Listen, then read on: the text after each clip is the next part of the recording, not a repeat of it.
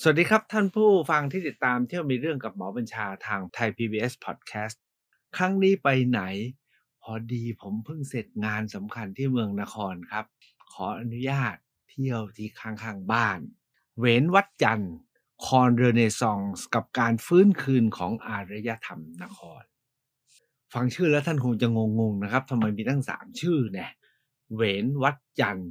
คอนเรเนซองส์มาจากไหน ส่วนการฟื้นคืนของอารยธรรมนครเนี่ยเป็นยังไง เที่ยวมีเรื่องกับหมอบัญชา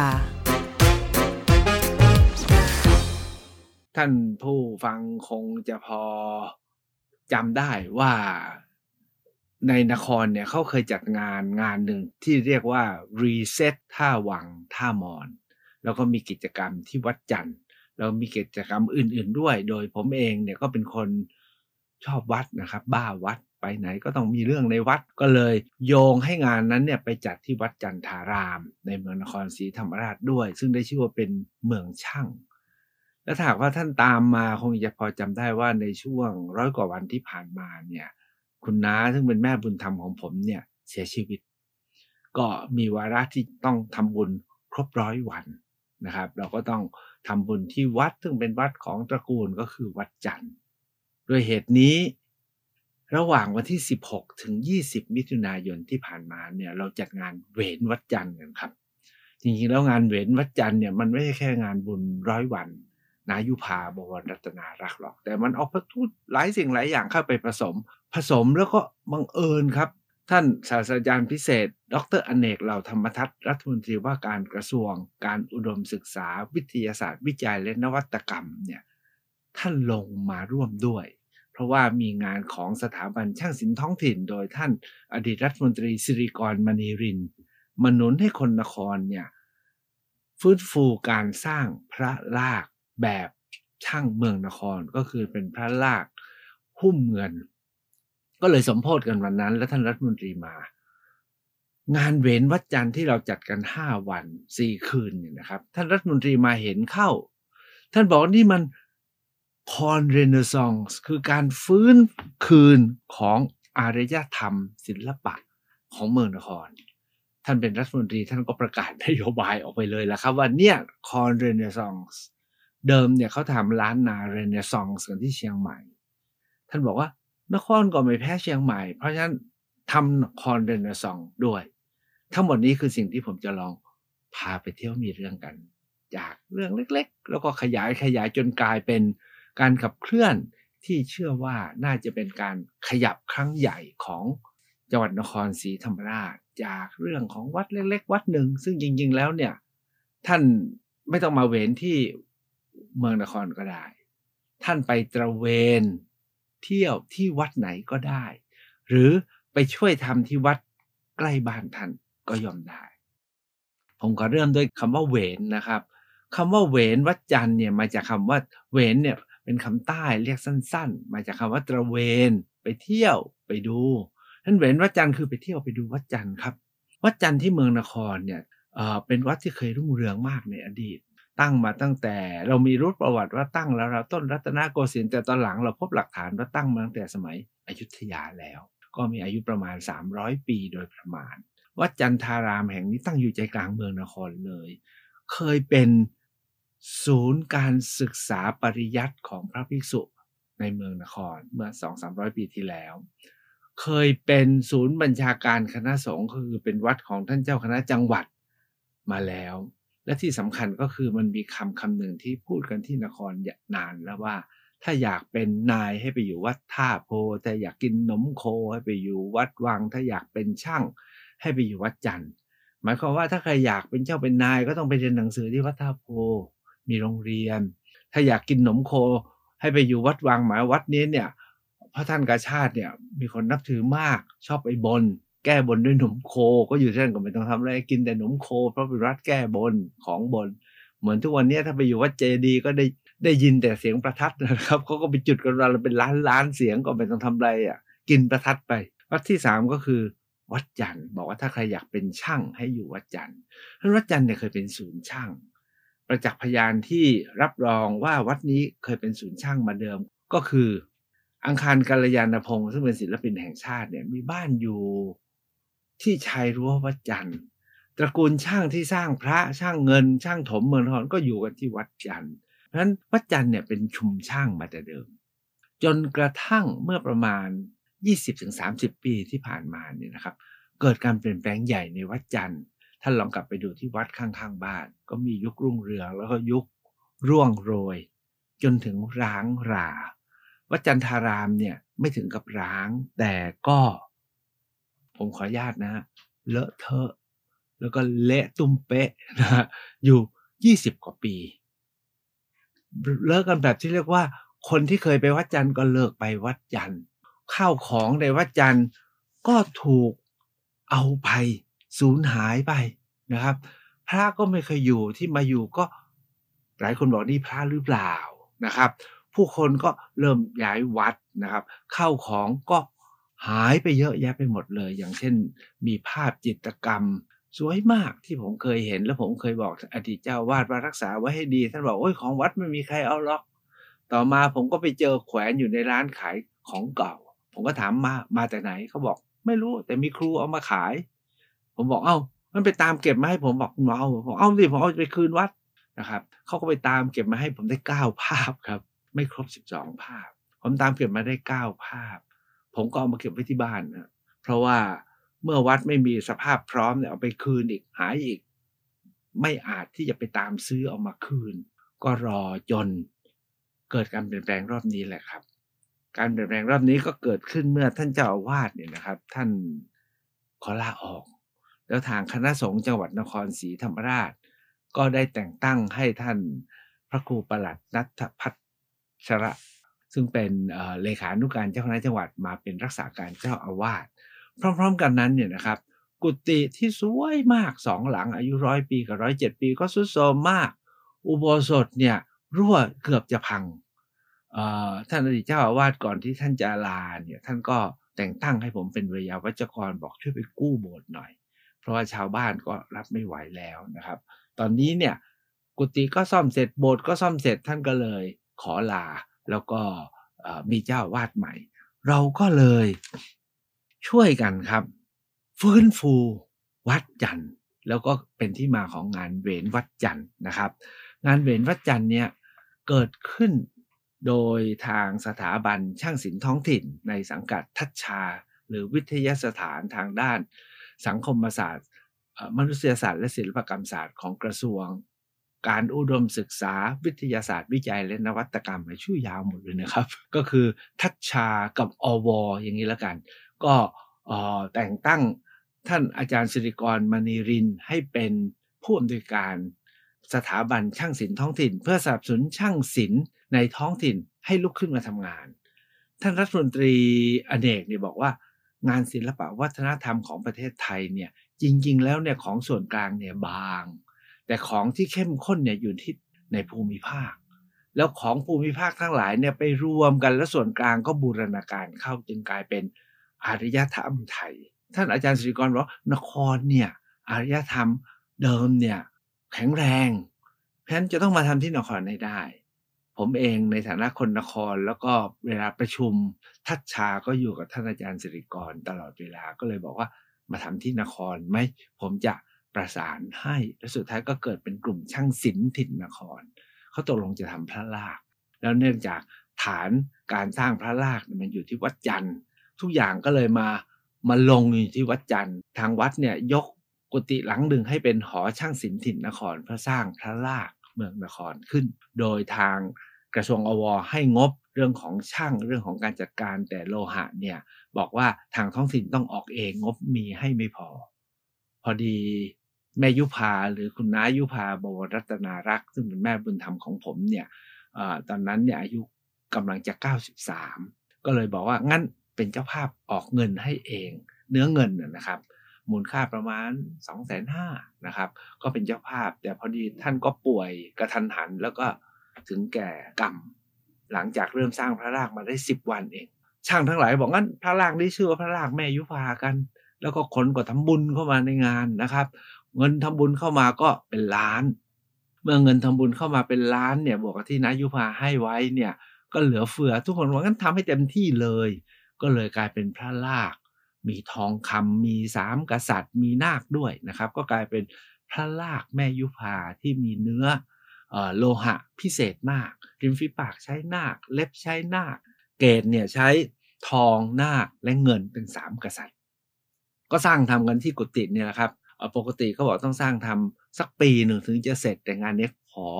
ให้เสร็จภายในร้อยวัน ในวันทำบุญร้อยวันที่เชื่อกันว่า ผู้ที่ตายเนี่ยก็จะไปเกิดใหม่ในภพภูมิใหม่นี้เราก็บอกเออในเมื่อสร้างพระรากไมยุพาแล้วอนภาก็เป็นพระแล้วกันก็ต้องให้เสร็จภายในร้อยวันนะครับแล้วทำกันจนเสร็จนะครับ มีช่างมาร่วมกันสิบกว่าสิบคนน่ะเขาบอกช่างสิบหมู่จริงกว่าสิบคน ช่างไม้ผมดูแล้วมีตั้งสามคนมีบังด้วย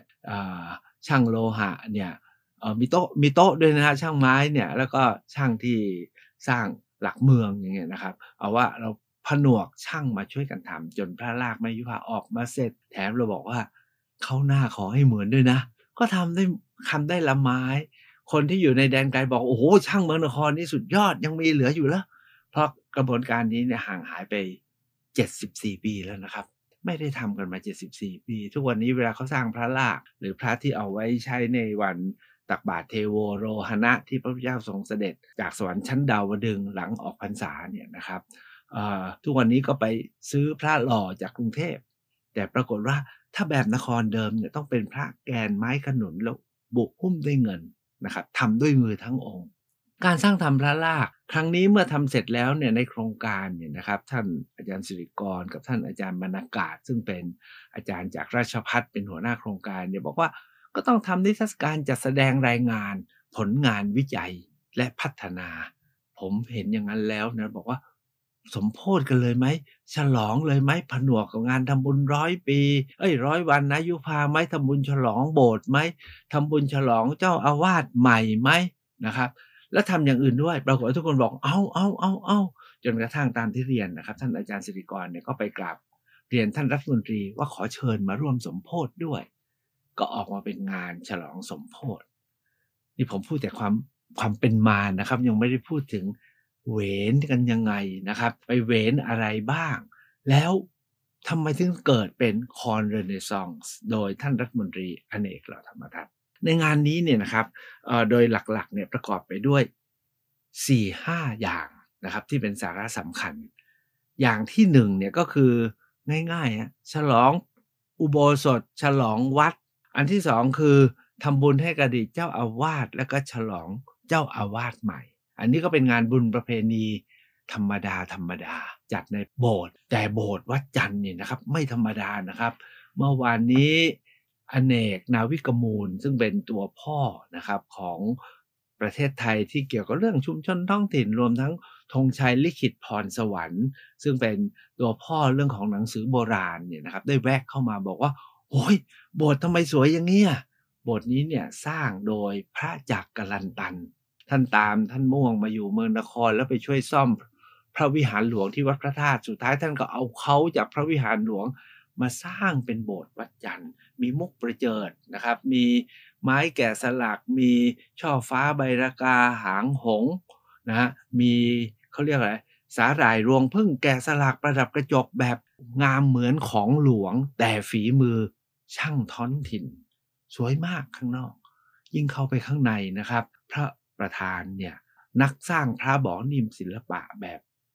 เจ้าพระยานครน้อยนะ ศิลปะเมืองนครแท้พระประธาน ฐานชุกชีก็สวยเหลือเกิน ไม่ได้ประดับกระจกอย่างเดียวนะครับ ประดับเม็ดพลอยด้วย แต่ที่สวยกว่านั้นเนี่ยนะอาจารย์อเนกนาวิคุมหลงหัวธรรมาสเหลือประมาณ ยิ่งมีภาพจิตกรรมของนักศึกษาพ่อช่างนะครับ ที่วาดกันอย่างไว้ฝีมือมาประดับอีกเก้าภาพ ล้วนแต่เกี่ยวกับพุทธศิลป์และพุทธประเพณี ก็ทำให้อุโบสถวัดจันทร์เนี่ย ในจังหวะนี้งามมากๆ ขนาดมีคนมาจองประเดิมเพื่อบวชเข้าพรรษานี้กันหลายหลายรายแล้วนะครับ ที่สำคัญนะครับยังมีอุบะดอกไม้สด แล้วก็วิมานพระอินทร์มาแขวนอยู่ตามช่องหน้าต่าง ใครยังไม่ได้ไปต้องแวะไปนะครับ ก่อนที่ดอกไม้ วิมานพระอินทร์เนี่ยจะแห้งแล้วก็เฉาไปกว่านี้ นั่นก็คือเรื่องของโบสถ์วัดจันทร์ที่ต้องไปเวน โดยเฉพาะอย่างยิ่งในระหว่างงานเนี่ย ก็มีพระลากห้าองค์มาประดิษฐานไว้กลางโบสถ์ด้วยพระลากเดิมนะครับ ก็คนมากันเยอะมาก แล้วก็ตื่นตาตื่นใจว่าโอ้ มีตั้งห้าองค์ ทราบไหมฮะแต่ละวัดเนี่ยมักจะมีวัดละหนึ่งหรือสององค์ และส่วนใหญ่ก็เป็นพระทองเหลือง แต่ปรากฏว่าที่วัดจันทารามมีห้าองค์ล้วนเป็นเงิน แล้วก็มีเซิร์ตนะคะมีภูษาอาพรณ์อย่างงดงาม แล้วใน งานนี้เราสร้างเพิ่มขึ้นอีกองค์หนึ่ง แล้วก็มีการสมโพธิฉลองนั้นพระลากห้าองค์นี้ก็เหลือประมาณแล้วครับนั้นประเด็นที่หนึ่งและสองคือ ฉลองโบสถ์กับฉลองพระเนี่ยมีประเด็นที่สามก็คือ เรื่องของฉลองพระลากองค์ที่สามการฉลองสมโพธิพระลากองค์ที่สามเนื่องจากสร้างใหม่สดๆนะครับนั้นกระบวนการจึงซับซ้อนนิดหนึ่งมีตั้งแต่การเชิญลงจากกุฏิขึ้นมา พุทธาพิเศษในโบสถ์แล้วก็อัญเชิญไปไว้ที่เบญจา เพื่อสะสงพร้อมกับแต่งภูษาให้ภูษาถวายนะครับ แล้วมีพิธีเวียนเทียนแบบพิธีเดิม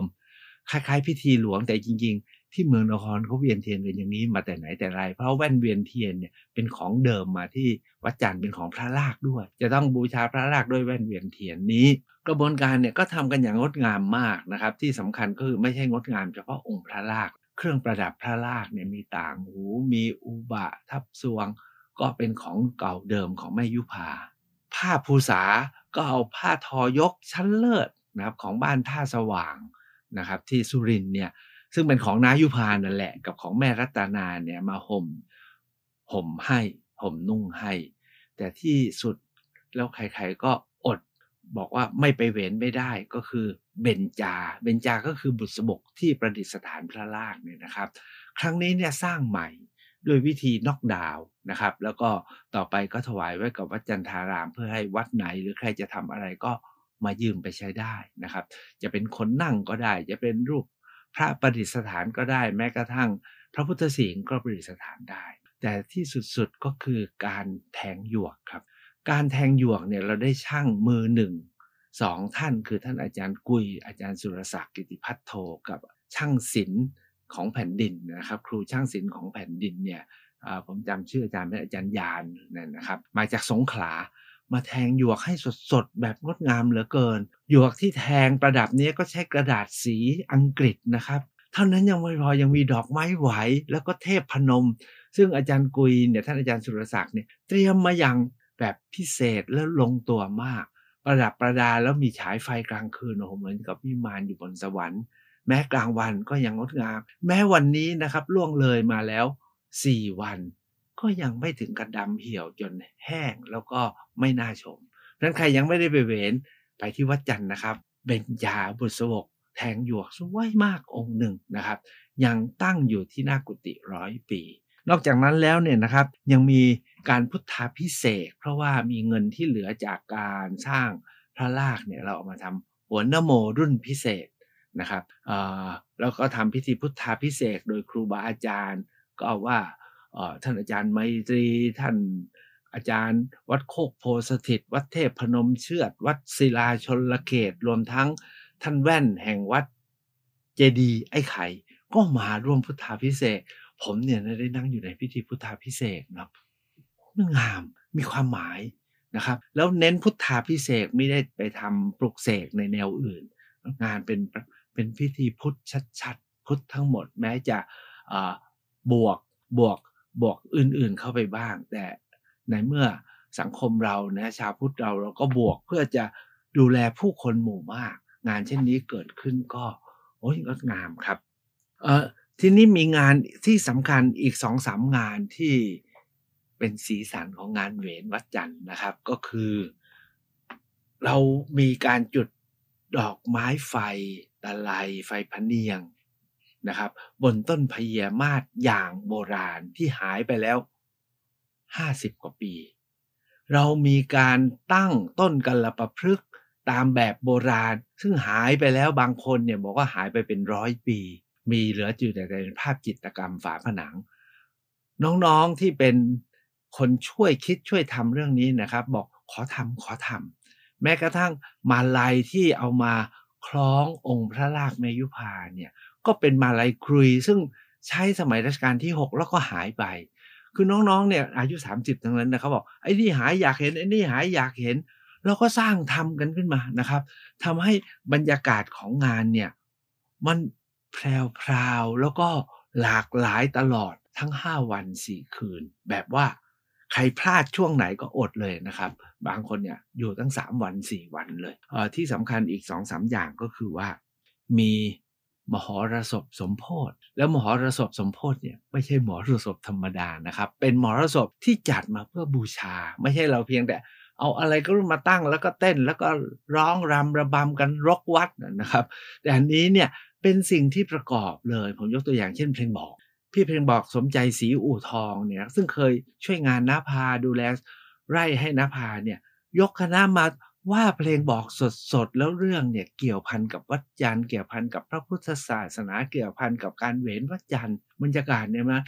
เออ มันมีถอยเออ อะไรเนี่ยนะก็ร้องกันไปนะครับ มีลูกคู่มันครบกราบเท่านั้นยังไม่พอบางจังหวัดนะครับ ตุดนาครซึ่งเป็นศิลปินท้องถิ่นนะครับ เป็นเพลงบ้านๆตั้งแต่แม่เท้าแกเล่าแกเล่าให้ฟังซาลาผ้าเฮโลอะไรเงี้ย ก็มานั่ง แล้วชวนเพื่อนนักสีซอแซกโซโฟนคลาริเนตมาเป่ามาซอกันกล่อมงานแบบ หลายคนบอกว่าแค่มาฟังดนตรีก็คุ้มแล้วดนตรีสดนะครับ แต่ที่สำคัญก็คือเรายังมีหนังตะลุง ลูกของหนังสุชาติทรัพย์สินนะครับ พาคณะหนังตะลุงเชิงสาธิตแต่เป็นเรื่องเป็นราว แล้วตั้งจอติดพื้นให้ดูกันอย่างเต็มเต็มตา ที่สำคัญกว่านั้นก็คืออาจารย์สุพัฒนาคเสน ยกทีมโนราอาวุโสเมืองนครเก้าชีวิต มารำกันแบบโบราณ คนที่อายุสูงสุดคืออายุ 97 ปีครับ คุณปานบัวบุญปานกับอาจารย์สิริกรมณีรินเนี่ยนะครับ นั่งเฝ้าหน้าไม่ใช่หน้าเวที เพราะปูเสือเล่นกันต่อหน้าต่อตานะครับ แล้วก็นั่งเฝ้าแล้ว Facebook ไลฟ์ตลอดงานเลย คุณปานบัวบุญปานอะคนคุมมติชนนะครับ มานั่งอยู่นี่เลยเรียกว่าโนราก็สุด มีหนำซ้ำนะครับ วันนั้นมีโนราจากชุมพร สุราษฎร์สงขลาพัทลุงอีก3-40กว่าท่าน รู้ข่าว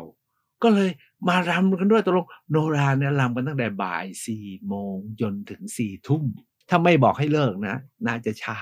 นะครับ แต่เอาว่าเป็นการสมโพธิที่หลายคนบอกโอ้ยโนราขนาดนี้เลยเหรอท่านรัฐมนตรีอเนกเราธรรมรัฐบอกว่าตรงโนราเนี่ยมีในยยะเชิง ประเพณีเชิงพิธีกรรม ไม่ใช่เพียงแค่ศิลปะการแสดง ท้ายสุดนะครับบรรยากาศของงานเวียนวัดจันทร์ที่ทำกันเนี่ยก็คือแน่นอนครับ มีบุญก็ต้องเลี้ยงพระเลี้ยงคนเลี้ยงแขก มีอาหารมามีร้านบางบ่าวมาตั้งเปิดสาขาย่อยตลอดงาน แล้วก็มีชาวบ้านรอบวัด เอานู่นเอานี่มามาแจกบ้างมาขายบ้างนะครับ เช่นมีผัดหลายกระทะ มาแทงต้มมาหลามเหนียวมา แทงหนมครก มาทำหนมรู มาทอดหนมปดา แล้วมาทอดลูกเห็บ ทั้งงานเนี่ยแปลว่ามีของกินกันเพียบเลยเครื่องดื่มแล้วนอกจากของบางบ่าวแล้วยังบริษัทบวรนะครับ ก็ยกเนสเล่ยกน้ำมาเลี้ยงทั้งงานทั้นเนี่ยก็คือบรรยากาศของการเวนวัจันทร์ที่ผ่านไป 5 วัน 4 คืน 16ถึง20 มิถุนายนที่ไม่บอกไม่ได้ เพราะ ทุกคนบอกว่าเอาอีกเอาอีก และคราวหน้าจะไม่พลาดแล้วจะมีสีสันมากกว่านี้โดย ท่านรัฐมนตรีอเนกเหล่าธรรมทัศน์ประกาศเลยครับว่า นี่คือการฟื้นคืนของศิลปะอารยะและวัฒนธรรมของนครศรีธรรมราช ให้แนวทางว่ามันจะต้องเป็นนครเรเนซองส์ร่วมกันไปกับที่กำลังฟื้นฟูกันในจังหวัดอื่นๆ ท้ายสุดเนี่ยนะครับ เมื่อสองสาวันหลังเสร็จงาน พวกเราก็ได้ปรึกษาเรื่องกันว่าอย่างไรล่ะ การฟื้นคืนไม่ให้จัดครั้งเดียวแล้วจบ เพราะฉะนั้นนะครับอยากจะเรียนว่าตอนนี้เป็นที่ยุติแล้วว่า อย่างน้อยที่วัดจันทารามเมืองนครศรีธรรมราชเนี่ยระหว่างพรรษา ท่านรักษาการเจ้าวาดจะมีพระมาจำพรรษา เกินห้ารูปตลอดพรรษานี้นะครับ แล้วมีรูปหนึ่งเนี่ยท่านทรงจำปาติโมกได้ เพราะฉะนั้นตลอดพรรษานี้ในวันขึ้นและแรมสิบห้าค่ำจะมีการทบทวนพระปาติโมกร่วมกันของพระหมู่หนึ่งในละแวกท่าวังท่ามอน อาจจะรวมทั้งอำเภอเมืองนครศรีธรรมราชเลย ก็จะมากันทุกบ่ายวันพระสิบห้าค่ำ เมื่อเสร็จกิจเสร็จจากการทบทวนพระปาติโมกซึ่งเป็นหัวใจของการเป็นพระนะครับ ก็คือเป็นศีลของพระ 227 ข้อเนี่ยเสร็จแล้วเนี่ยพวกเราจะเลี้ยงน้ำปานะถวายพระท่านท่านใครอยากเป็นเจ้าภาพใครอยากจะมาร่วมเลี้ยงนะครับบางบ่าวยังบอกว่าผมมาด้วย แล้วพวกเราชาวพุทธจะไม่มาได้ไง ฟังมาว่าอาจจะอาจจะชวนร้านกาแฟในเมืองนครเวียนกันมาเป็นเจ้าภาพเลี้ยงพระกัน นะครับ แล้วพวกเราก็ก็ไปอุดหนุนกาแฟไปซื้อกาแฟไปเป็นเจ้าภาพ พระท่านบอกอาจจะมีพระมากันเป็นร้อย ถ้าพระมากันเป็นร้อยแล้วในพิธีอย่างนี้เป็นบุญสูงสุด เราก็ต้องไปทำบุญเรื่องการทำบุญกับพระที่มาปฏิบัติชอบเช่นนี้ ยิ่งได้บุญใหญ่ เพราะฉะนั้นอย่าพลาดนะครับ ระหว่างพรรษานี้ ไปเอาบุญไปทำบุญกันที่วัดจันทารามในวัน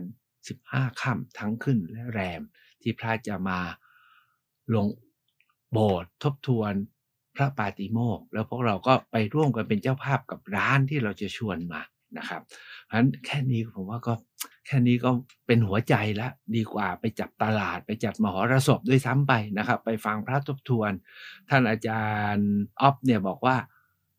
หลังจากพระส่งทบทวนปาติโมกแล้วอาจารย์นิมนต์สักองค์หนึ่งปรารบธรรมสั้น ๆ ให้กับญาติโยมด้วย โอ้โห เป๊ะเลยครับเนี่ยวัดก็เป็นวัด อันนั้นคือสิ่งที่คิดว่าจะทำแต่ ที่สำคัญกันนั้นก็คือ วันออกพรรษาและวันลากพระ ที่จะถึงนี้ก็คือ 10 11 ตุลาคม เราจะมีงานเวนวัดยัน ย่อมย่อมสองวันสองคืน กันที่วัดจันทาราม ถามว่าจะมีอะไรบ้าง ก็จะเอาสิ่งที่ผมเล่าไปตะกี้เนี่ยนะครับ ที่เราทำกันเมื่อห้าห้าวันที่ผ่านมาเนี่ยแหละครับ ที่เป็นส่วนสำคัญและก็ส่วนที่เป็นที่ประทับและตรึงตราใจไม่ว่าจะเป็นต้นกัลปะพฤกษ์ไม่ว่าจะเป็นดอกไม้ไฟ ไม่ว่าจะเป็นโนรา ไม่ว่าจะเป็นตากบาท ไม่ว่าจะเป็นสมโพธิพระลาก เราก็ชวนกันมา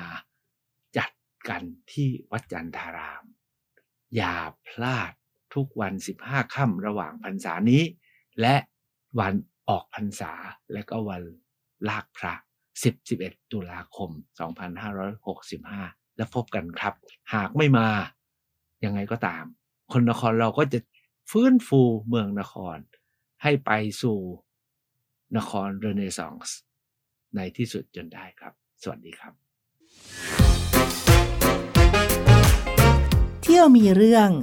กับหมอบัญชา